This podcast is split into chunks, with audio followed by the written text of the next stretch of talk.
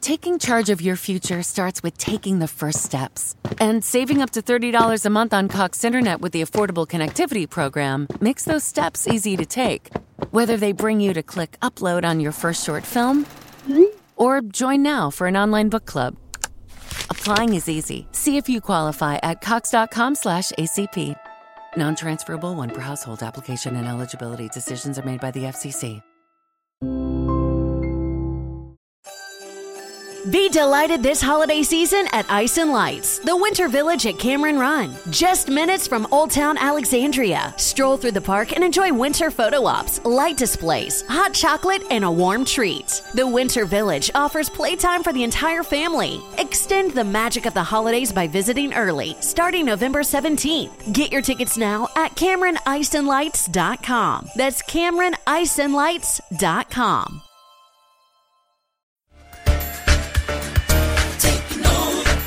Let's join Bishop Kevin J. Foreman.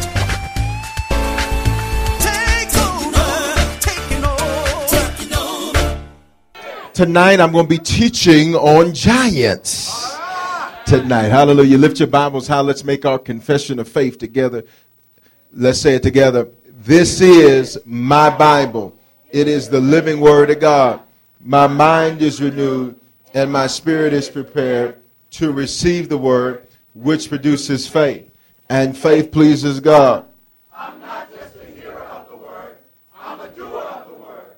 This word has given me life and life more abundant. Shout it out. I am in my promised land. Amen. We welcome all those watching at all of our campuses. It's going to be one of them nights. Go to Numbers chapter 13. Numbers chapter 13 tonight with me. And I want you to get to verse number 17. We, we looked at this real briefly on, on last week. This is, y'all come, this ain't centered. Fix this, please. Amen. I just like to preach in the center of the Lord's will. No, that ain't right. There you go. There you go. Amen. Thank you, Lord. Now I can preach. Okay, verse 17. Then Moses sent them to spy out the land of Canaan and said to them, Go up this way into the south and go up to the mountains and see what the land is like. Now, the land of Canaan is their promised land. For you and I, there's no promised land anymore. There's just a promised life. Say, promised life. Look what he says whether the people who dwell in it are strong or weak, few or many, whether the land they dwell in is good or bad, whether the cities they inhabit are like camps or strongholds, whether the land is rich or poor, and whether there are forests there or not. And, and, and look, he just throws this in here be of good courage. Uh, I don't know why Moses would need to throw be of good courage in there unless he knew that something they were going to see was going to discourage them. Are you here? Uh, because he's talking about forests and lands and strongholds and cities and camps. And then all of a sudden he throws this phrase in there be of good courage. And then what he, look at what he tells him. He says, and bring some of the fruit from the land. Now, the time was the season of the first ripe grapes. Say it was a due season. Uh, verse 21 So when they went up and spied out the land from the wilderness of Zin, as far as Rehob, near the entrance of Hamath, and they went up through the south and came to Hebron, Ahiman, Sheshai, and Talmai, the descendants of Anak, were there. Now, Hebron was built seven years before Zoan in Egypt. It's just giving you some history here. What it's telling you is, is that the people in the land, the descendants of Anak, they're giants. Say giants. Now, literally, they were they were very tall statured individuals. So, to the average size uh, human being, they would have appeared as a giant. Look at verse 20, 23. Then they came to the valley of Eshcol, and they cut down a branch with one cluster of grapes. They carried it between the two of them on a pole. Say that's some big grapes. Now, if you got two, you got to have two brothers carrying the grapes. Them some grapes. You got it. They carried it between the two of them on a pole. They also brought some of the pomegranates and figs. The place was called the Valley of Eshcol because of the cluster which the men of Israel cut down there. And they returned from spying out the land after 40 days. Say 40 days. 40 days. Now, now watch this. What they looked at was so big they couldn't see it overnight. it, it was so massive, a week didn't get the job done. It took 40 days for them to look just at what God had promised them. I'm going to get to that in just a minute. Now they departed and came back to Moses and Aaron and all the congregation of the children of Israel in the wilderness of Paran and Kadesh. They brought back word to them and, and all the congregation and showed them the fruit of the land. Remember them big grapes? Then they told him and said, We went to the land where you sent us. It truly flows with milk and honey, and this is its fruit. Nevertheless, the people who dwell in the land are strong. The cities are fortified and very large. Moreover, we saw the descendants of Anak there. The Amalekites dwell in the land of the south. The Hittites, the Jebusites, the Amorites, and the mountains, and the Canaanites dwell by the sea along the banks of the Jordan. Then Caleb quieted the people before Moses and said, Let us go up at once and take possession, for we are well able to overcome it. Now, notice how they talking about people. Caleb's talking about it. Mm-hmm. But the men who had gone up with him said, We are not able to go up against the people, for they are stronger than we. And they gave the children of Israel a bad report of the land which they had spied out, saying, The land through which we have gone as spies is a land that devours its inhabitants, and all the people whom we saw in it are men of great stature. There we saw the giants, the descendants of Anak, came from that came from giants, and we were like grasshoppers in our own sight, and so we were in their sight. Father, tonight we pray that the complex of a giant would be broken down over the lives of every believer tonight.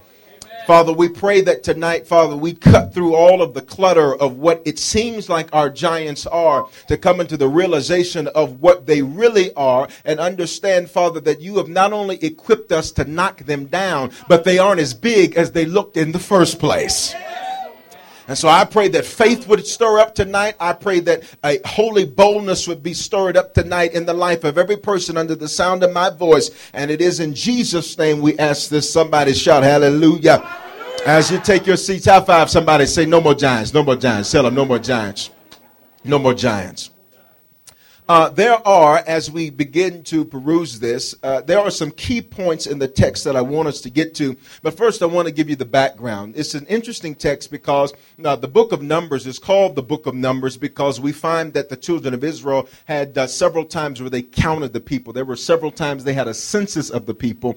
And so, hence, we find the name of the book Numbers. And it goes literally uh, from one trial and tribulation to one victory, from one trial and tribulation to one victory. You literally see a pattern being established here. And what's very interesting about uh, the book of Numbers, when you look at it, is that the children of Israel, every time God promised them something, they somehow, some way talked themselves out of what it was that God promised. It's so interesting to me that, that Satan is not mentioned very much in the book of Numbers because he wasn't their greatest enemy. Uh, their greatest enemy was the person that they woke up in the morning and looked in the mirror. That was the person uh, that they found their greatest issues with. It was not some devil with a pitchfork. It was not some hater over here. It was not somebody running their mouth about them over here. Their greatest enemies was themselves. And so repeatedly we see them get into something and God get them out of it, but they not learn the lesson of self-discipline because one who can discipline and control himself is one that has mastered his future.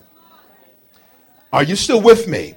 Uh, now, now, now, as we look at this, we come down to this numbers in chapter number 13. Now, here's the deal God promised the Israelites that He was going to take them into the promised land. Say, promised land.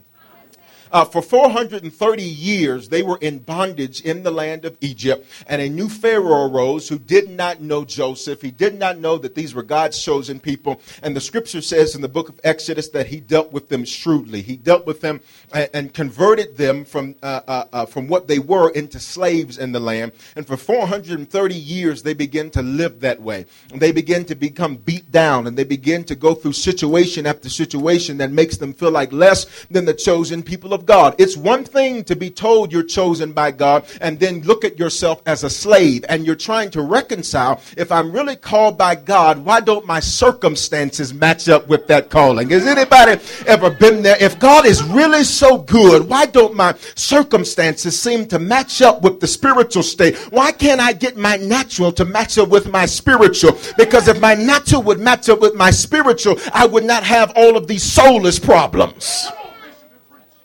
Problems of our mind, our thought, our will, and our emotions. And so God promises them. He says, I'm going to take you into a land. It's a promised land. It flows with milk and honey. It's going to be a good land. Because the children of Israel, uh, they were, uh, by many uh, measuring standards, they were an agricultural society, which meant the land that they dwelt in was very important. Because if the land uh, did not yield a harvest, they would not be able to be prosperous. But if the land did yield a harvest, they would be able to be prosperous. Got it? So this is why we see land. So now God says, Go into the land I am giving you. Got it? That's how Numbers 13 starts. It says, Go into the land which I am giving to you. I swore it to your fathers as an inheritance, and now is the time. Somebody say, Now's the time.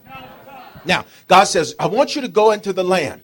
I want you to take it. I am giving it to you. Now, uh, we understand that when God says, I am giving it to you, we've got two things going on. God is speaking about the present tense, but he's doing it from a past tense perspective which means God says, I'm trying to get something from your future to manifest in your now. So I'm not going to give it to you, I am giving it to you which meant right here in this moment, what we have is a transfer going on where your future is literally coming out of heaven and you're seeing it manifest on the earth. So I'm not going to do it. I'm not getting ready to. You got to stop talking like that. God says, I am giving it to you, which means right now in this present moment, I am trying to extract from your future that which belongs in your present. Are you still with me? He says, I'm giving you the land. Touch your neighbor say, He's giving it to you, giving it to you, giving it to you, giving it to you. He says, I'm giving you the land. But he says now, but there's some people in your land. And uh, on in Deuteronomy, he says, he says, now you're going to have to repossess and dispossess in order to possess. Because here's the deal. A lot of believers think, well, if it's a promised land and a promised life, shouldn't all of my problems go? Mm-mm. That's the biggest lie I've ever heard perpetrated in, in the history of the world. The evidence that you are dealing with a promise, watch this, a promise is always bigger than your present. So, in your promise, you will always see circumstances that look bigger than you have the ability to handle.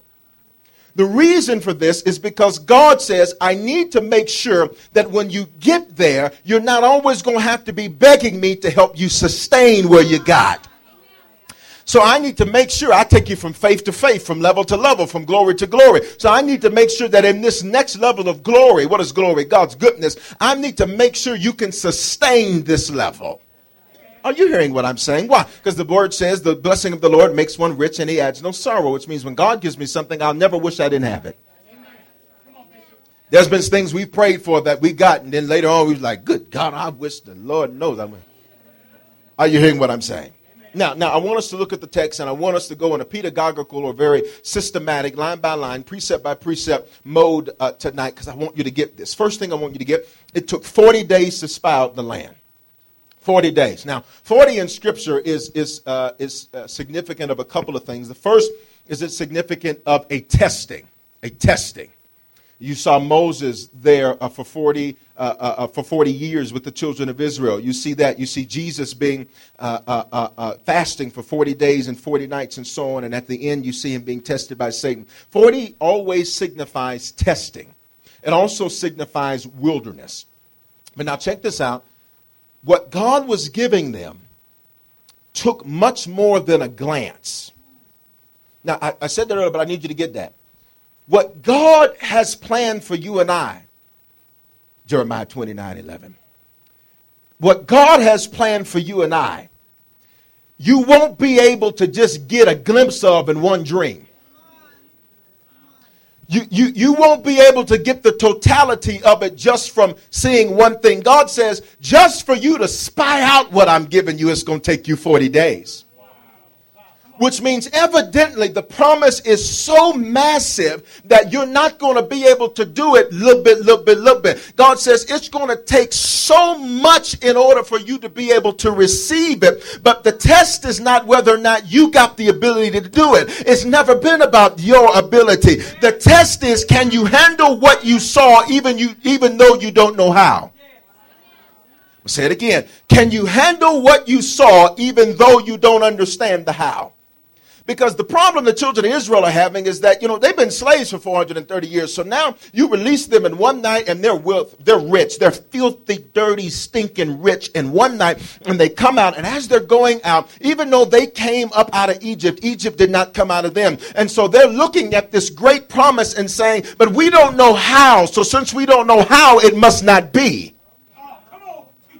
Oh, ah, y'all here?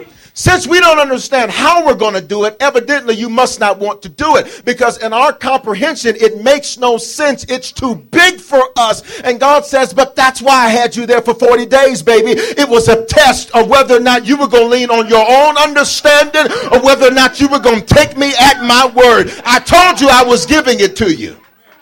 Are you here?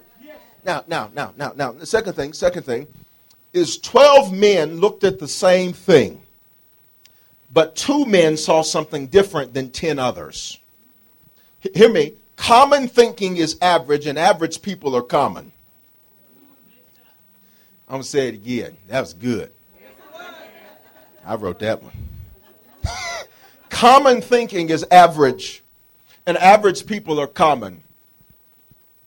Everybody's, everybody's doing the average thing. But you got to be like the two. And notice the two were the minority. There was far more naysayers than there were people saying, yes, we can do it. There were far more people saying, oh, but what about this and what about that and what about this and all the economy and all this and all that. There were far more people saying no than there were people saying yes. But even though there were more of them, the fact that there was more quantity did not mean that they were right. Oh, you're not hearing what I'm saying. Sometimes in life, you're looking for a lot of yeses to, for you to determine what God said. And God says many times you're going to have a lot more no's, but I still said yes. Ten of them said and came back with what the Bible records as a negative report. You have to learn how to see opportunity in opposition. You got to see innovation in limitation. You have to realize that there's a harvest even in your humiliation. And those 10 did not have the ability to do that. So here's some of the things they said. Here's what they said. We are not able to go up against the people, for they are stronger than we. Here's my question based on what? Who told them that? This reminds me of a conversation God had with Adam and Eve in the garden when they said we were naked and we hid ourselves. And you know what the Lord's response was? Who told you that?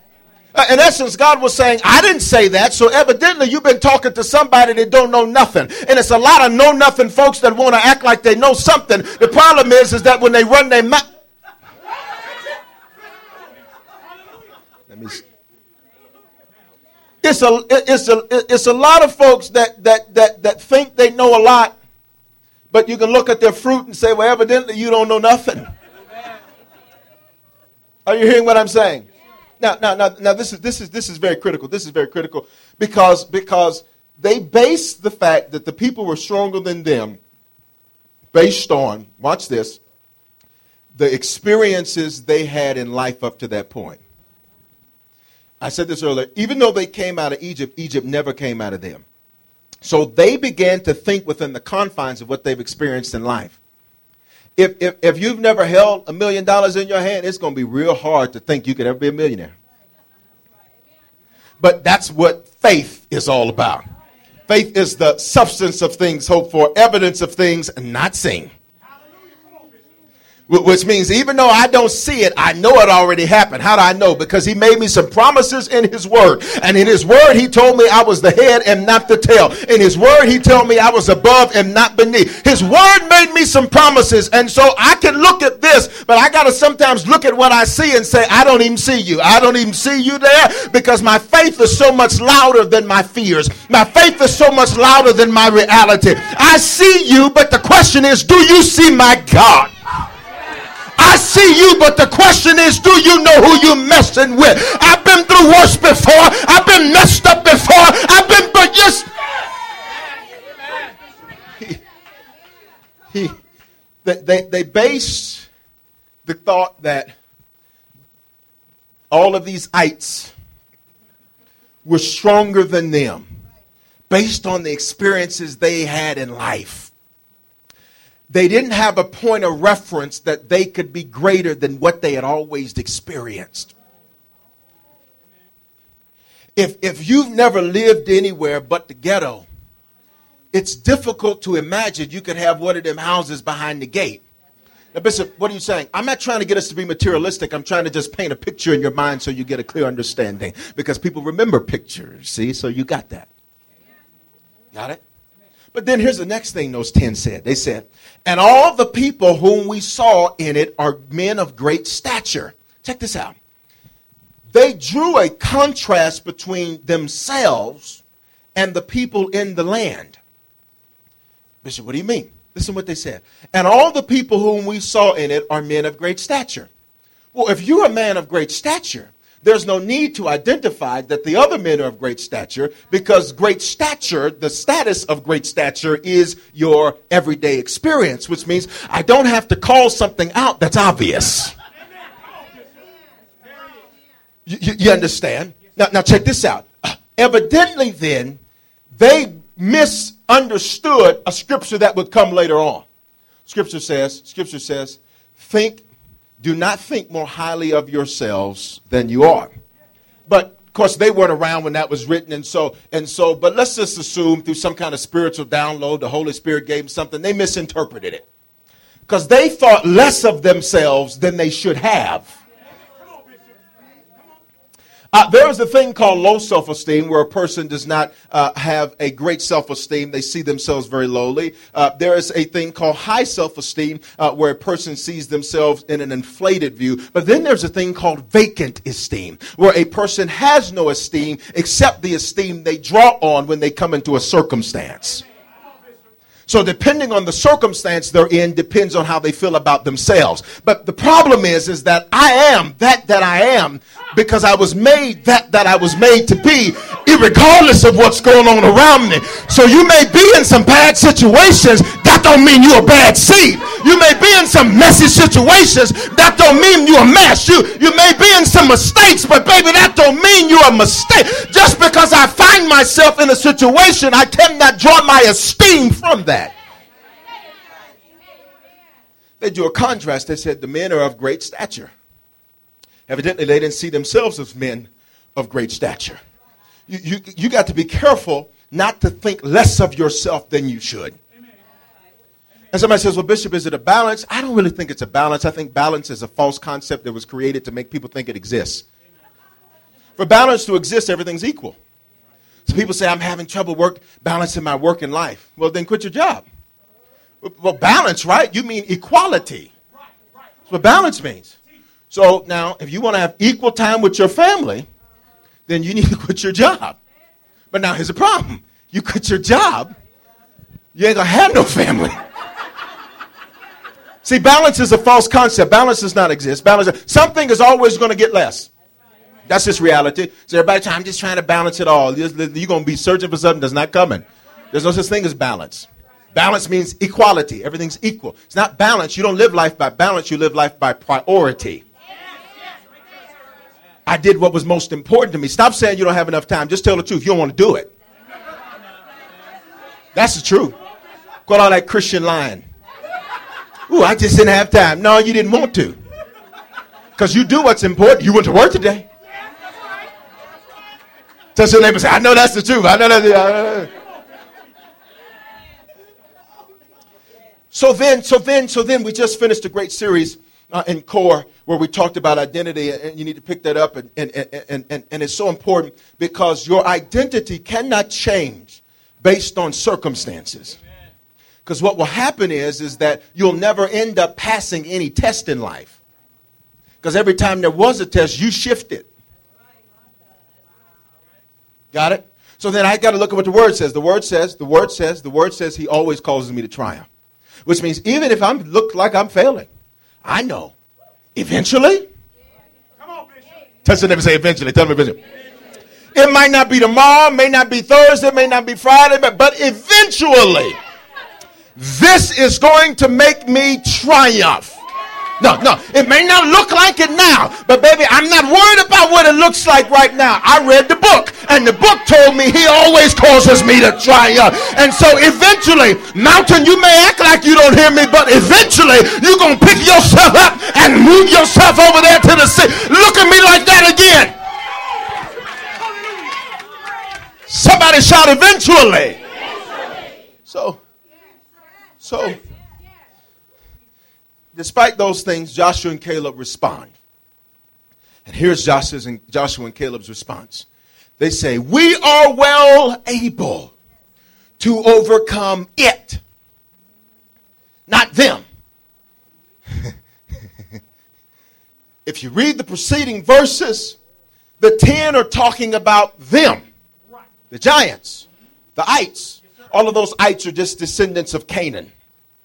Canaan's uh, grandfather was Ham. Got it? Ham, boom. Canaan, all the ites, the Canaanites, the Amalekites, the Hittites, Mamanamanites, you know, all this. Now, now look at this. Everybody else talking about the them. And you know you're dealing with average thinking when people are talking about them and they. you know you've graduated to kingdom thinking when them and they are irrelevant. I'm talking about it. You're not hearing what I'm saying. Bishop, what are you trying to say? They never saw the giants as a threat. I need you to get it.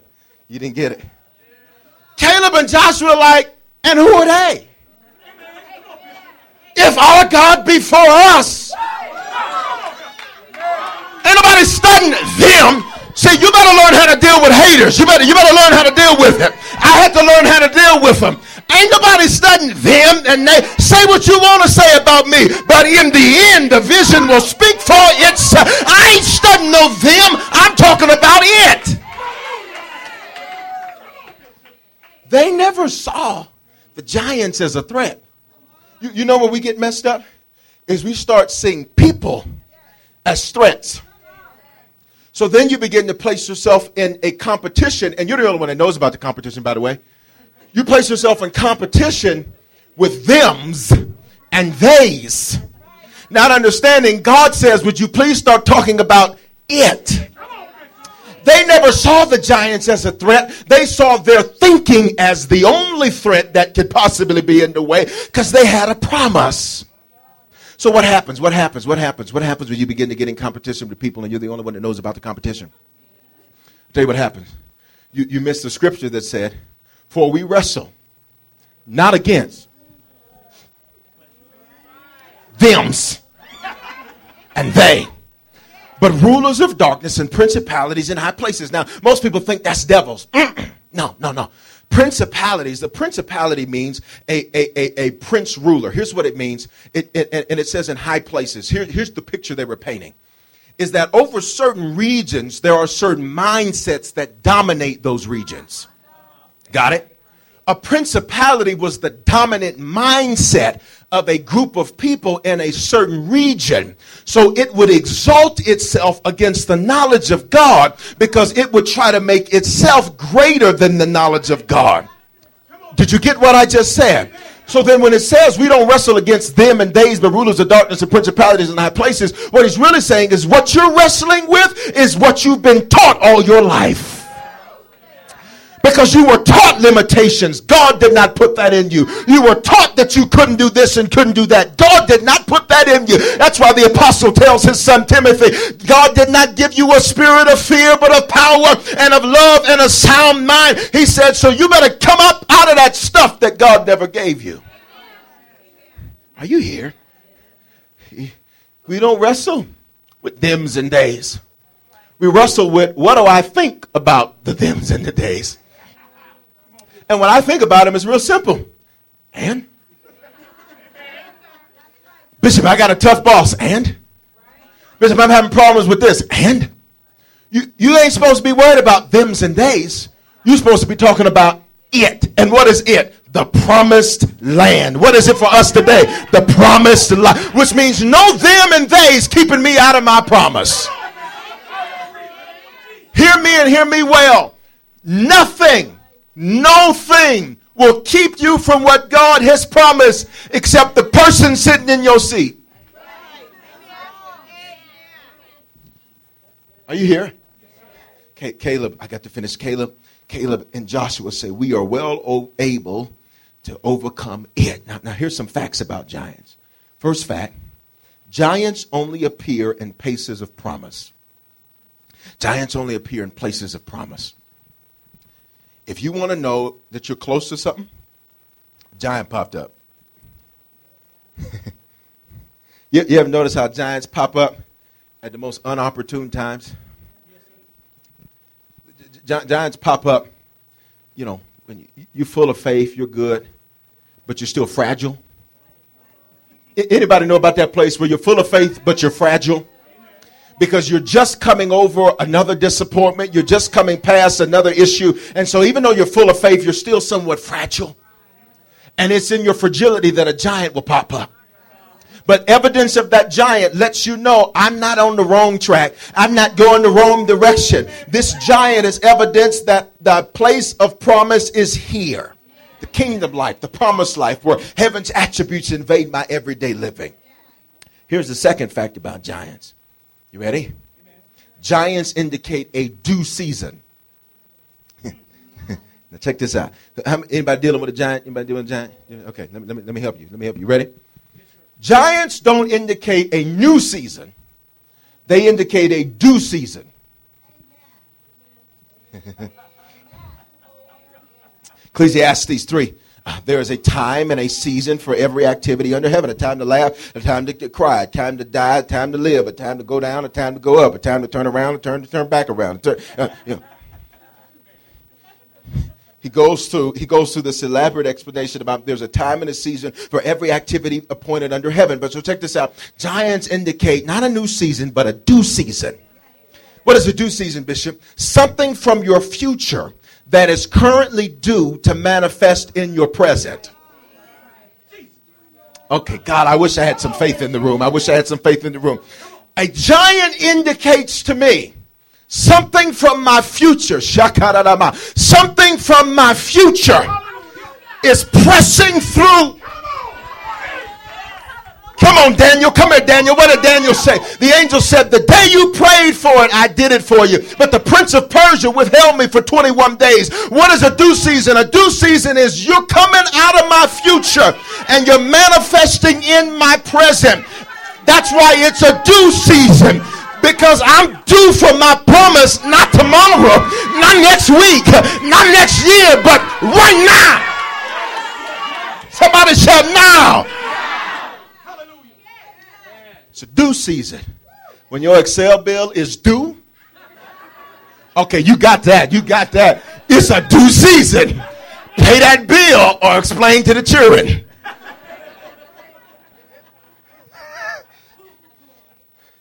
So giants indicate what's the first thing? First thing? Place of promise. And what's the second thing? Here's the problem, no, y'all. Here's the problem because we shout and we like it. But giants aren't what you think they are. Giants aren't what you think. You, you, you've been thinking that big situation is a giant. No.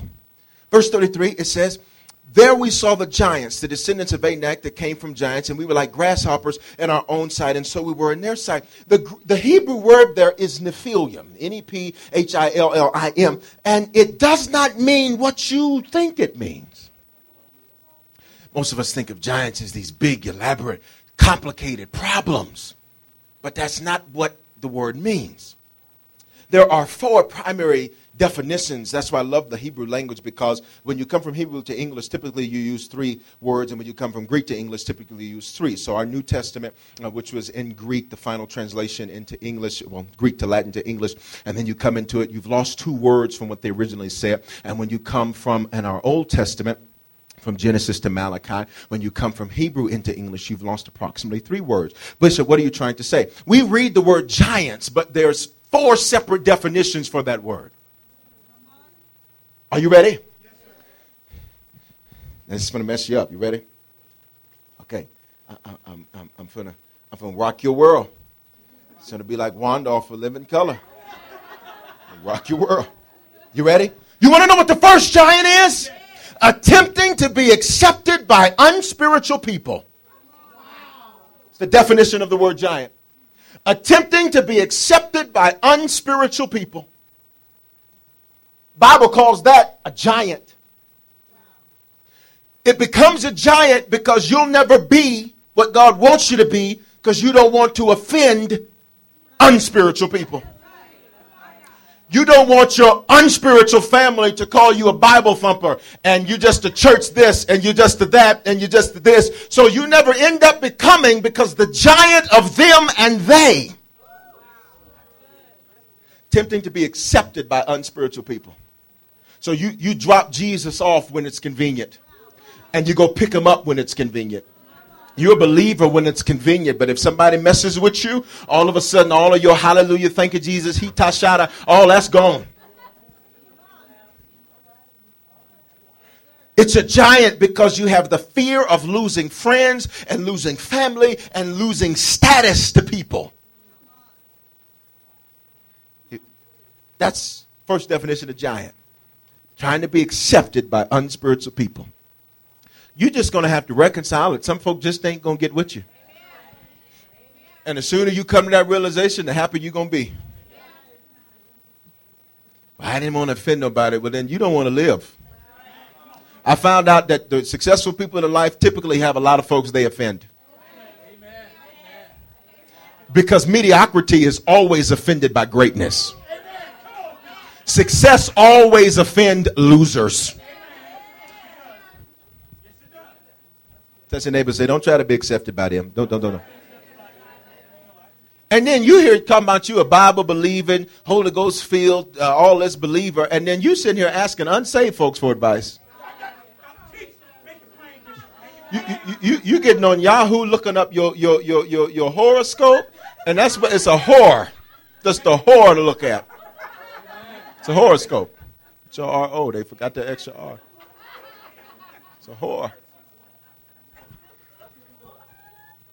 But you're supposed to be a believer that's talking to the King of Kings and the Lord of Lords. Praise the Lord, Bishop. But you on Yahoo. What is it saying to me today? How about you take that three minutes you was on Yahoo and go in the bathroom and have you a prayer time? By the way, reading horoscopes is a generational curse, by the way. You'll learn that in KLU if you haven't taken it. Isn't that something? You're getting advice from unspiritual people to fix your spiritual problems.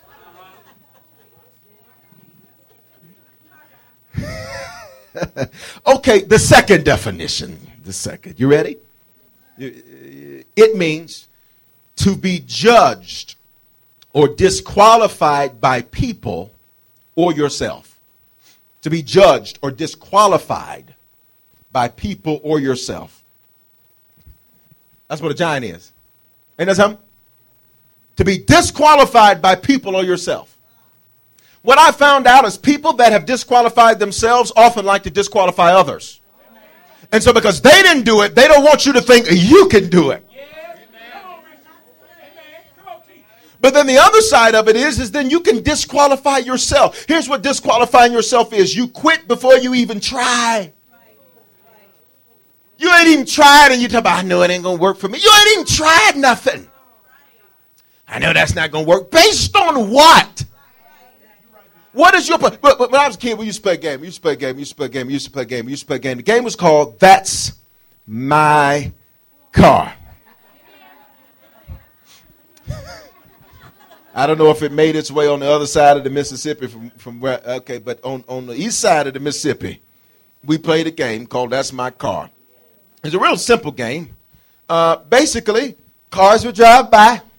Everybody from the neighborhood was sitting on the porch. And come on, when, when we saw the nice car drive by that was the shiniest and the nicest, what we do? We point and say, That's my car.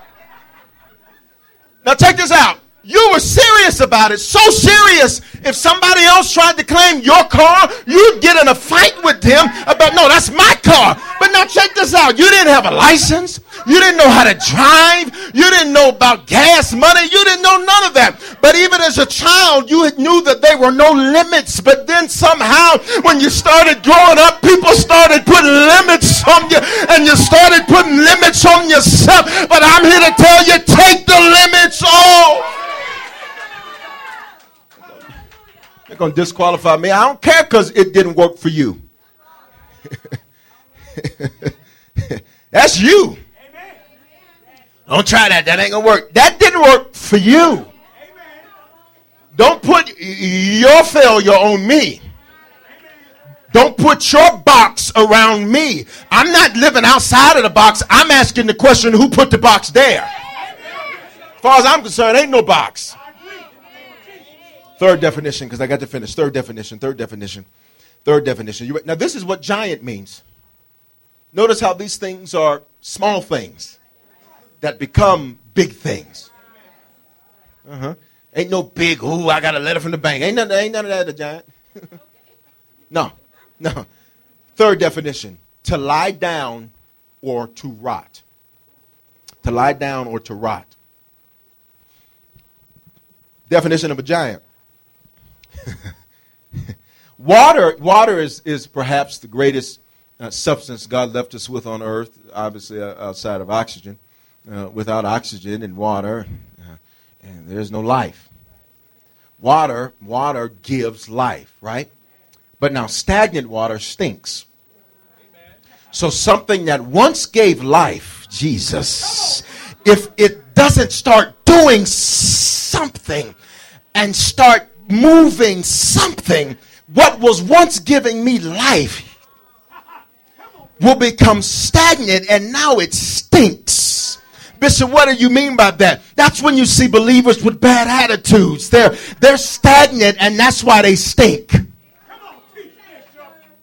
When you see negative believers, they're stagnant in life. That's why they stink. When you see overly critical people who are critical about stuff that don't have nothing to do with nothing, they're overly critical because they're rotting. And when you're rotting, you want everything around you to rot. And check this out only something that was once alive has the propensity to rot.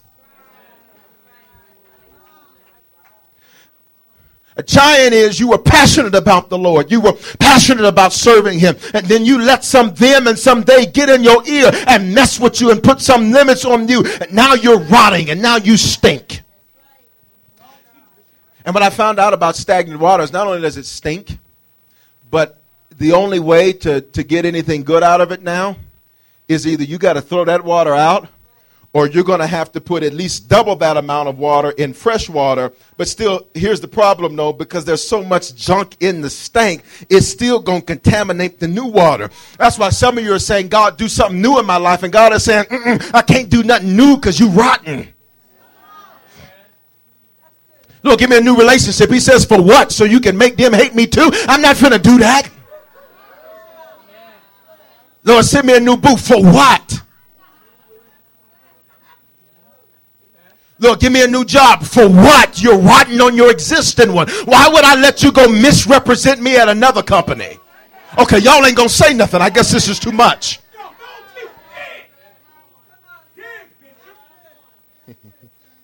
Only something that, but you, you, you want to know something? You, you take a Twinkie. I saw this on TV. You take a Twinkie. And uh, you can keep Twinkie for 20, 30, 40, 50, 150. I think they got Twinkies that Lincoln had back when. Bishop, what's the point you're trying to make? A Twinkie, while it looks great, follow me. While it looks wonderful, and it does. The little, the little oil, that little grease, look like butter that gets on the plastic packaging. Don't, don't, don't, don't play me like that. You know, when you're looking for sweets, particularly a Twinkie, it has that oil that gets on the on the cellophane and you're like, this to be a good Twinkie. Some of y'all fronting. That's okay. That's okay. That's all right. I'm willing to stand for myself. so check this out now. So, so, so it looks real good on the outside. Looks wonderful. It looks alive. The problem is there's nothing living inside of a Twinkie. It is all processed. Check this out. So it will look alive for years. That's some Christians you know. They've been looking alive for years. Problem is, ain't nothing living in there.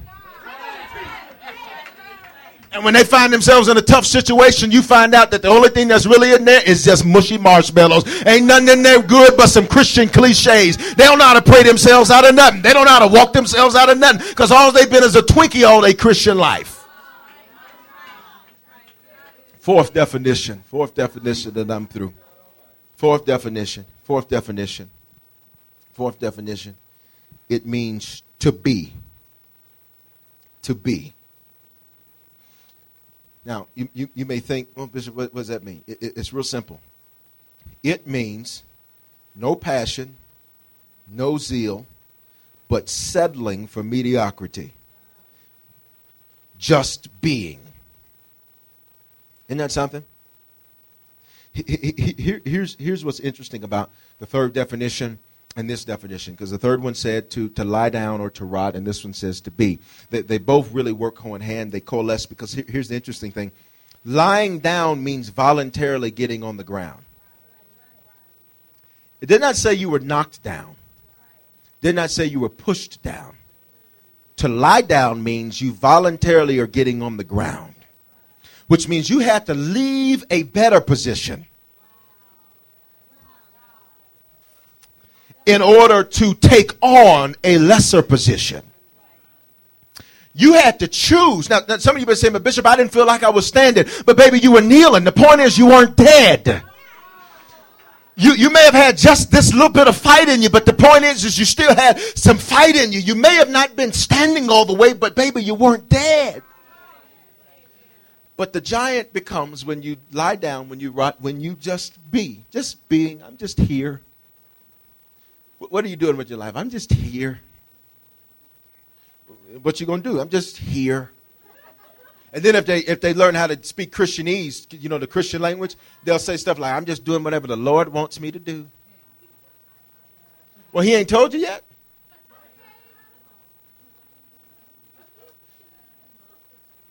Huh? You, you still don't know what He wants you to do? Just be. It's the opposite. It's the opposite of, of, of Nike, where we get uh, uh, the word Nike, uh, you, their slogan, just do it. We, the Greek word Nike comes from the Greek word nikeo, which means just do. The giant is, I'm just here. And you know people that are just here because they're like dead men walking. There's no passion. There's no zeal. There's, there's nothing good happening for them. There's nothing great happening for them. And even the great things that are happening, they're oblivious to them. They're oblivious to them because a giant has come in their face. The giant of just being. I'm just here. Now, now, now, now, now, now, now, now. Didn't that rock your world? That giants were none of what you thought giants were? We saying they gotta come down. They gotta come. I mean, you y'all's grooving when we were singing, but you didn't realize what had to come down was your stank attitude.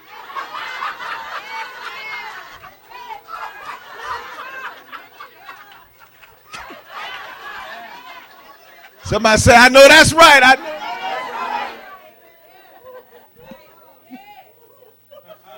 So the question then really becomes, Bishop, that how do I handle my giants? There's one answer in the text. One answer in the text. And Moses says, Be of good courage. Word says, fight the good fight of what? Faith.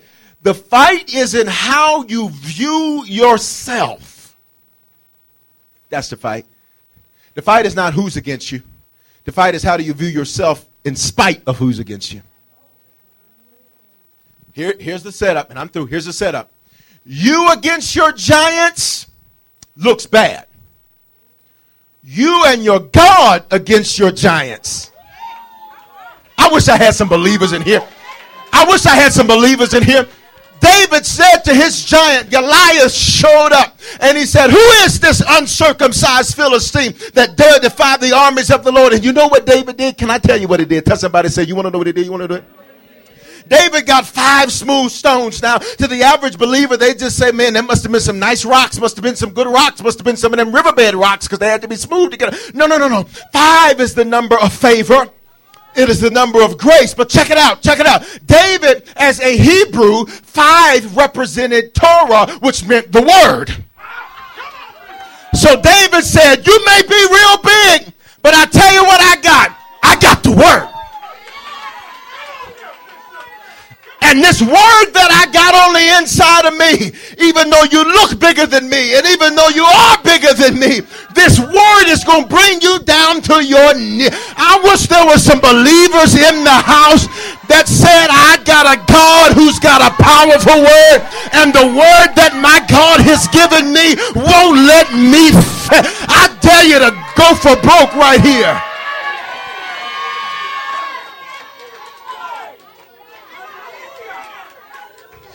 Hallelujah.